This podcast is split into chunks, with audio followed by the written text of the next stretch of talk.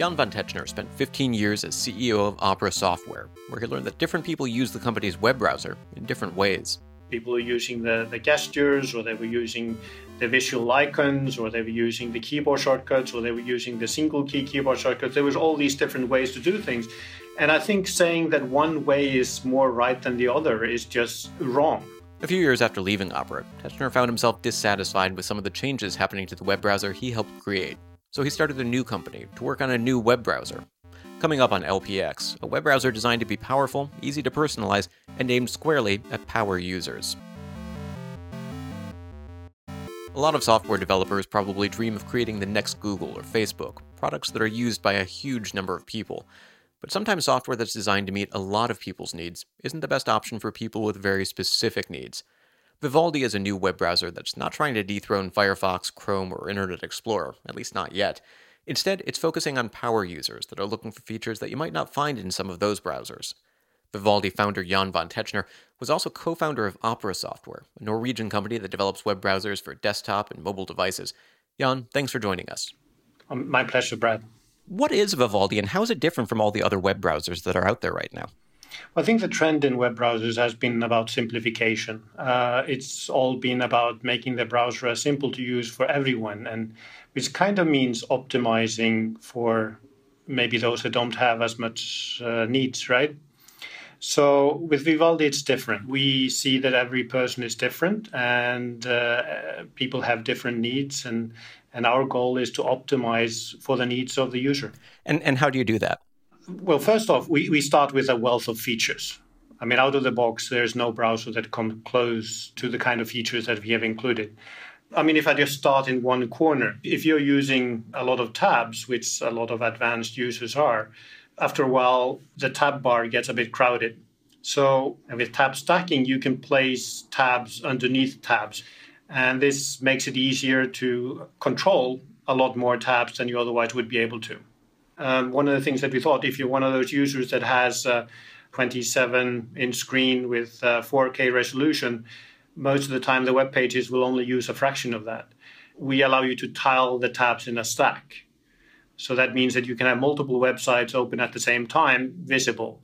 And then if you have multiple tab stacks like that, you can switch between them. And that's kind of like having multiple desktops that you can switch between. And that's the sort of thing where on other browsers you can sort of do that, but it requires opening different windows and then manually positioning the windows and say, I want this one in the corner and this one taking up the whole right side. Here, you can just hit a key combination on your keyboard and automatically it divides it up. You can do it in a grid, you can do it in tiles, you can do it in different ways, right? Yeah, so it, it's, it's very powerful. And, and it's really about, I mean, if you spend a lot of time with a lot of tabs open and, and maybe the same tabs, you can exit the browser and you start off where you left and you have your 50 tabs open and you have your multiple desktops and it's all ready when you turn on the browser. So, so this isn't really a browser that's for people who only need to do one or two things a day in the browser. They go to Google, they search for something, they maybe read a news website or check Facebook, and then they turn it off. This is a browser for people who live in the browser all day, right? Yes, I mean, this is really a browser for people that uh, spend a lot of time online and, and, are using the browser, maybe even for work or just uh, enjoy being able to work efficiently on the web. So, so how do you get the the sense that people want these sorts of features at a time when, as you mentioned, others are really trying to be as simple as possible? Uh, Microsoft introduced a new web browser with Windows 10 called Edge, and for the first year that it was available, it didn't even support extensions, let alone a lot of these customization options. How did you decide what we need to do is make a browser that's more complicated? Well, part of this is we've done this before, right? Um, we, we built a browser at Opera that was quite advanced. And when Opera decided to go for a different user group, when they decided, okay, we want to do like the others and provide a, a more limited browser, then there was a significant hole in the market. So we knew that there was a lot of people that were unhappy about the decisions made by Opera.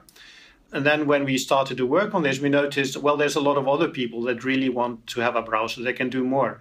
If you look at uh, the reaction to by Firefox users to the reduction in functionality there, you can sense that there's a trend here. All the other browsers are going for something more limited. There is a need for someone that goes in the opposite direction and actually provides you with what you want. It's the sort of thing where I feel like when you take away features, uh, like some of the things that are missing, Firefox, for instance, changed the way that they're doing uh, uh, extensions, and that means that certain extensions that used to work don't work anymore. So you're going after the power users, the people who are using the things that other companies are saying, ah, we don't need that. Not enough people are using it. Are you saying that they're wrong, or are you saying that the people who are complaining deserve a browser too? Well, I think everyone deserves a browser that's optimized for them. I mean, personally, I do believe that it's the task of the software maker to actually adapt to the user. I mean, people are different; they have different requirements, and and I mean, I, I used to see at Opera, I would ask users, okay, how do you do certain operation? For example, how do you go back and forth in history with in the browser? And I was finding that people were doing that in multitude of ways. People were using the, the gestures, or they were using the visual icons, or they were using the keyboard shortcuts, or they were using the single key keyboard shortcuts. There was all these different ways to do things. And I think saying that one way is more right than the other is just wrong. I mean, I think that's our task as software developers. We should adapt to the users. Now, that being said, I think a lot of people are happy with uh, the solution out of the box, but there is a lot of people that would like things in a different way, and, and our job is to adapt to them. You've been making preview and beta versions available since early 2015. Are a lot of people using it, and what have you learned from the from the people who have been testing it so far? a lot of people are downloading and are using it, and we're getting rave reviews. I mean, people really love what we're doing, and, and if you look at the comments from people, they're, they're really happy about what we're doing, and and I mean, they're very demanding, it has to be said. And that's the kind of users we are going for. We're going for people that want us to deliver, to deliver more and more and more. There's a long list of requirements. And, and we love doing that because you, you provide people with something they're asking for and they become very happy. So it's great. And that's, I mean, why we went back to doing this is the feeling of providing software that people love. To me, there's nothing close to that. It's, it's just, it's fantastic. So, so can you think of some examples for you know from day one you put out a browser and it already had a whole bunch of features that you might not have found in others, but between last year when you introduced it, uh, early 2015, and here we are in in early uh, 2016, and you're releasing version 1.0. What are what are some new things that you designed after getting feedback from the community? We started with the tab handling, right? For example, uh, I mentioned some of those ideas, and they they weren't all in the first version. Some of this came later, and then we started to add all kinds of options with how you deal with tabs. I mean, the reason why I mention this is because this is just one feature, and, and there's so much opinion on how it should be done. So the question is, okay, how do you want to switch between tabs? Now, if you ask me, it's the most recently used order. So when I go back, I want to go to the last tab that I visited, wherever it is. Now, if you've been using Chrome for a while, you might be going to the left or right visually on the tab bar. To me, that doesn't make a lot of sense because, well, if you have a lot of tabs and how do you jump between them? But anyway, we provide an option so you can get it your way. Then we are finding okay, people have very different ways of when you click links. Uh, do you want them to open in the foreground, background, all those kinds of things. And and again, some people want to right click them, some people want to control click them, some people use the middle mouse button, and we support all of those. So there's a lot of details. So there's options depending on the feature. There might be two ways or three ways or four ways to do the same thing, or maybe even create your own custom keyboard shortcut for certain things, right? Yes there are strong opinions on this, and this depends on what you're used to or what you like. And our task is to adapt to you as a user and provide you with ways to do things. And, and we just spent a lot of time doing just that. So, so you've been building web browsers for a long time. You started with Opera in 1995, is that right? Yeah, actually, we started coding in 94. Okay. So how how have things changed? I mean, it, it, seems like a silly question, but why is a web browser even important in, in 2016 compared to when, when you started and the web was a brand new thing, really? The web is the most used tool in the world. There's nothing close to it. I mean, you have uh, billions of people that are using the web, and for a lot of them, that is a major thing. I mean, they are doing a lot of their communication, they're getting all their information, just spending an awful lot of time online. So if you're spending, like many people are, hours each day on the internet using the browser, you would think that people would actually have opinions on how that piece of software should work. What we are finding in this, yeah, people have very, very strong opinions on how that piece of software should work, which is natural. We have opinions on what kind of clothes we wear, uh, what kind of car we drive, what kind of stereo we buy, we have opinions on a lot of things. There's a lot of different brands and there's a lot of choices. The most pieced use of software. Why on earth should we all use the same one? When you talk about everybody using the same one, like I said earlier, I feel like a lot of developers say, I want to have the big one. I want to have the one that everybody uses. This is uh, sort of taking a different approach and saying there are some people who don't want the one that everybody uses because they want to be able to customize it or use different types of features or change the way they use tabs or shortcuts. Are there enough people out there for this to be a profitable business model? Yes. Uh, the answer to that is really simple. Yes, uh, the business model is fairly simple, right? With Opera, we were making about a dollar per user per year, and we are doing it from certain affiliate partners, right? So, from that perspective, it's just a question of getting enough users. With the kind of group of people that we have, we need a few million users to break even, then we take it from there we're talking just as you're getting ready to launch version 1.0, but you've had beta testers and, and other early adopters trying it. Do you have a sense of are you close to having a few million users, or do you expect to be at a certain point? What's what's the outlook? It, it looks great. I mean, we had a few million downloads. We uh, expect that we have a few hundred thousand active users at this time, which I think is good to to have at this stage um, the, the, feedback that we are getting is that people love what we are doing. So it's really just a question of uh, getting the browser out and obviously continuing to develop. I mean, the first version is the first version, and we have a long list of things that we are adding. So my expectation is that we'll we'll get our millions of users, and, and, and then we take it from there. At Opera, we managed to get 350 million users eventually. So it's it's not like we haven't done this before. We know it's not a walk in the park. We know people have choices. But our impression is that a lot of people really, really, really like what we are doing and, and, and will use our browser. One thing that's interesting is I think a lot of people who might not have known Opera from the early days got to know it really well in later years when Opera developed a number of web browsers for mobile devices, smartphones, because there was a time when mobile web browsers were awful. And Opera came up with some interesting features that made it easier to access your data, uh, either by compressing the data so that you could use slow internet connections and, and get pages to load more quickly, or other features like your speed dial feature, which allows people to quickly get to their favorite sites. So mobile was sort of a big thing for Opera for a number of years. But with Vivaldi, you don't even have a mobile browser yet. You're launching originally on Windows, Mac, and Linux, right? Yeah. So the focus in the beginning is on the desktop. I, I, think that's a natural first step for us. The feeling is that there really is a need on desktop. Uh, there's been really no big new browsers for a long time. I think the last one is Chrome. That's almost 10 years ago. There's really a need for a new browser on desktop, and we'll make one for mobile as well. We've already looked at it. Uh, it's just a question of getting the work desktop first. How are things going so far? I, I understand you're you've paid for the development out of your own pocket up until now. Is that still true? That's true. And and why why do that? Why not you know try to get venture capital or or other things that startups tend to do? We've gotten a lot of calls from venture because they, they do see what we're doing and they recognize that we've done this before. I'm very flattered by that. Clearly, it, it's good uh, venture capitals that have been uh, contacting us. But the reality is, we, we're building this browser for our friends. That's kind of our motto there.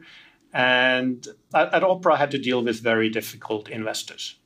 And it led to finally that I left the company after having seven years of fights because they really didn't believe in the, the company and wanted to sell it. The reality is, my experience with having investors that are wanting to go in a different direction is, is not something that was great and the fact that uh, we can do without the investors, we don't need them. I, I, can fund this myself, makes it possible to build a browser and just focus on one thing. We don't have to think about an exit strategy. We don't have to think about going public or or anything like that. We just focus on building a great product for our users, and, and hopefully they'll like it, and uh, that will make us break even, and then take it from there. How long can you afford to keep it going before you need to need to make money? I mean, in two years, if you don't, if you're not turning a profit, will you still be making Vivaldi? I mean, we have already been working on it for more than two years. And I can tell you that whenever I start something, I tend to finish it and don't go all the way. I mean, that's what we did at Opera, and that's the plan for Vivaldi as well. We can we can continue to work on this for a very, very, very, very long time. When I left Opera, I sold my shares, and I'm using that to pay for Vivaldi.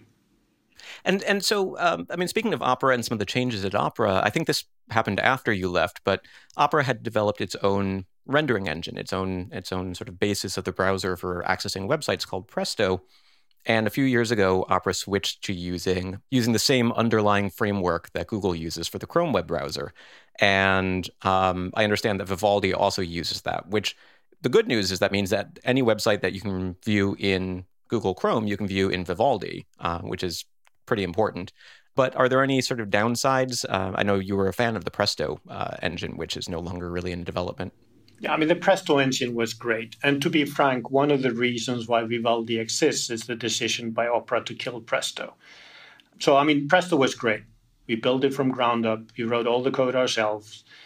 We made a browser that would run on anything, which was memory safe. Um, a, a, brilliant piece of code. I, am still not really understanding the decision that Opera made to kill it, and it's clearly not a decision that I was a, a fan of. Um, but it's a decision that Opera made. First, uh, reducing the investment in, in the core until it was starting to not be as competitive as before. And then there was a decision to stop the development and move over to Chromium. Now, the fact that Opera moved over to Chromium meant that if I was building a browser, I was not competing with my old code, right? And secondly, because Opera decided to then, at the same time as, as throwing away the engine, they decided to throw away the UI and start from scratch. That also changed the equation. I mean, I talked to the guys, I, I asked them, so guys, when are we getting the features that you removed? When are we getting it back? And after a little bit of time, I realized that's not going to happen. So then the users of Opera and, and myself were left in this situation. Okay, what do we do? the browser we've been using for all these years is not going to be updated. So what do we do? And and the decision was to create Vivaldi. And and you you also are using Chromium, um, I guess, because Presto is no longer an option, right? Yeah, I mean, Presto is not an option. Uh, one, that code is not available, and the reality is also that code has not been maintained for years. I mean, there was hundred people working on Presto at Opera. In my humble opinion, that should have been increased, and, uh, and and Presto would have been able to stay competitive. But five years in the web world is a very, very, very long time, and I don't think the Presto code has seen any any significant development for five years. And and you mentioned there was hundred people working on that team, so developing your own from scratch probably wasn't going to happen either, right? No, it, it, it's it's not feasible. I mean, if you look at it, there's been no new browser from scratch for more than fifteen years. Chrome is built off the same code base as Safari, which is based off code base from the KDE project. So there's been no new browser from scratch. And there's a reason for that. It, it, it would require a very, very significant amount of people, and it would also require a significant amount of time. Because no matter what, you would have to spend all this time dealing with the fact that the web is not compatible with the web standards. So you have to deal, you have to write all this code to to be compatible, and and and I don't think that's something that's uh, easy to do, which is why no one is doing it, not even Google or Apple. Is your target audience? Is it you know Opera refugees? Is it people who are using other browsers but might want to step up to something more powerful? Is it both of those and more? It's basically both of that and more in some ways, we, we start the project with the focus on, on satisfying those dissatisfied Opera users, uh, people that were loyal to Opera for years and were left behind. But we quickly realized there's a lot of people using other browsers that uh, would like their browser to do more um, you're welcome to use Vivaldi. I mean, everyone is welcome, but uh, clearly we are looking for advanced users for sure. That's our target audience, but uh, also those are the kind of people that will tell their friends which browser to use. Are, are, you imagining that there might be some people who look at it and say, that is just too much, that is not for me? And is there anything you can do to attract them, or does it not matter if you don't? I mean, we accept that some people will not like our browser, but I think out of the box, I mean, we have a beautiful browser. It's more colorful. I think a lot of people will like it. People will have a look at it and they just might find, okay, uh, out of the box, the browser is quite simple to use and I can grow with it you start to play with the browser and you find out okay there's a there's a neat little function there. I would like to use that. There's another neat little function there. Whatever that function is i, I think for uh, people that are getting the browser for the first time things like just the speed dials just a, a very visible easy access to your favorite sites that's that's very useful. And then maybe you find out that uh, the zoom function having that so easily accessible is something that's useful for uh, your browsing. That's been my experience that even people that are not spending a lot of time online. You you provide them with a few of those features that are useful to them, and they love it. When we were talking about Opera, I think Opera did one of the most unusual and unexpected things in the browser space recently when they introduced an ad blocker built right into the browser. It's not an extension, it's not an add-on. What are your thoughts on that? Um, you know, aside from the fact that you used to work at Opera, but you know, what are your thoughts on the idea of ad blocking being built into a browser? Is this a good idea, a bad idea, a weird idea? I mean, I think it's an interesting idea for sure. I mean, th- there's a number of sides to this, and I don't think this is that simple. One, I mean, Opera is making most of its revenues through ads, so I'm a little bit surprised that Opera would go and do this, to be frank. But the way I view it, there's a lot of ad blockers out there. Uh, people that want to use ad blockers, they, they can download one and add it to their browser.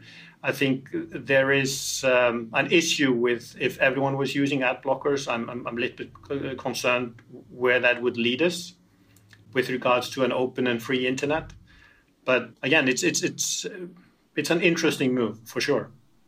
Yeah, I mean, I make a living from online advertisement shown on my website, and I have I'm also on all sides of this issue. I understand that blocking ads makes web pages load more quickly. Uh, some people are concerned about the privacy implications of ads the way they currently are, or security, because sometimes malware can be served through ads. So I totally understand why people want to install ad blockers. It just seems very unusual for a web browser maker to include it built in. Yeah. I, think it's an interesting move, but also, I mean, again, after I after I quit Opera, Opera's been buying mobile ads companies, a lot of them, and it is interesting when you're an ad company and then you build in ad blocking. The only weirder thing would be if Google did this, I suppose. In so, in some ways, yeah. yeah. I mean, if, if if Google were to block all their own ads or or every other ad but them their own, that's yeah. It, it this is this is complicated, and uh, I mean, I've lived on the internet from the beginning. I, I think uh, there's a lot of good things to be said about it, and I would like to keep it the way it is clearly, as you say, uh, especially ads that go way overboard on tracking are bad. Ads that go way overboard with taking over the screen or, or, or tricking you into clicking things that you don't want are, are not good. But at the same time, having all that great content be available free because it's ad sponsored is a good thing. You spent 15 years building a web browser, got frustrated and left, and then after a couple of years, you started building a web browser again. So you must you must have an itch that you need to scratch. I think for all of us, the, the, the, point is we're building something that people are using in millions and millions. And uh, they really love it and they tell us, they communicate to us what they like and what they don't like. And I think that's fantastic. It's this close relationship with the end users. There's nothing that beats it. At a time when so many companies are making decisions that are meant to maximize their audiences, or we see companies like Google all the time close off a product, something like Google Reader, that millions of people were using Google Reader to access their news. And Google said, well, that's a small, small number for us, and we should allocate our resources elsewhere. And so it's interesting to see a company like Vivaldi form that says, well, those small audiences that are unhappy with Firefox and the current direction of Opera and Chrome, they deserve a web browser. And so we're going to create something for that group.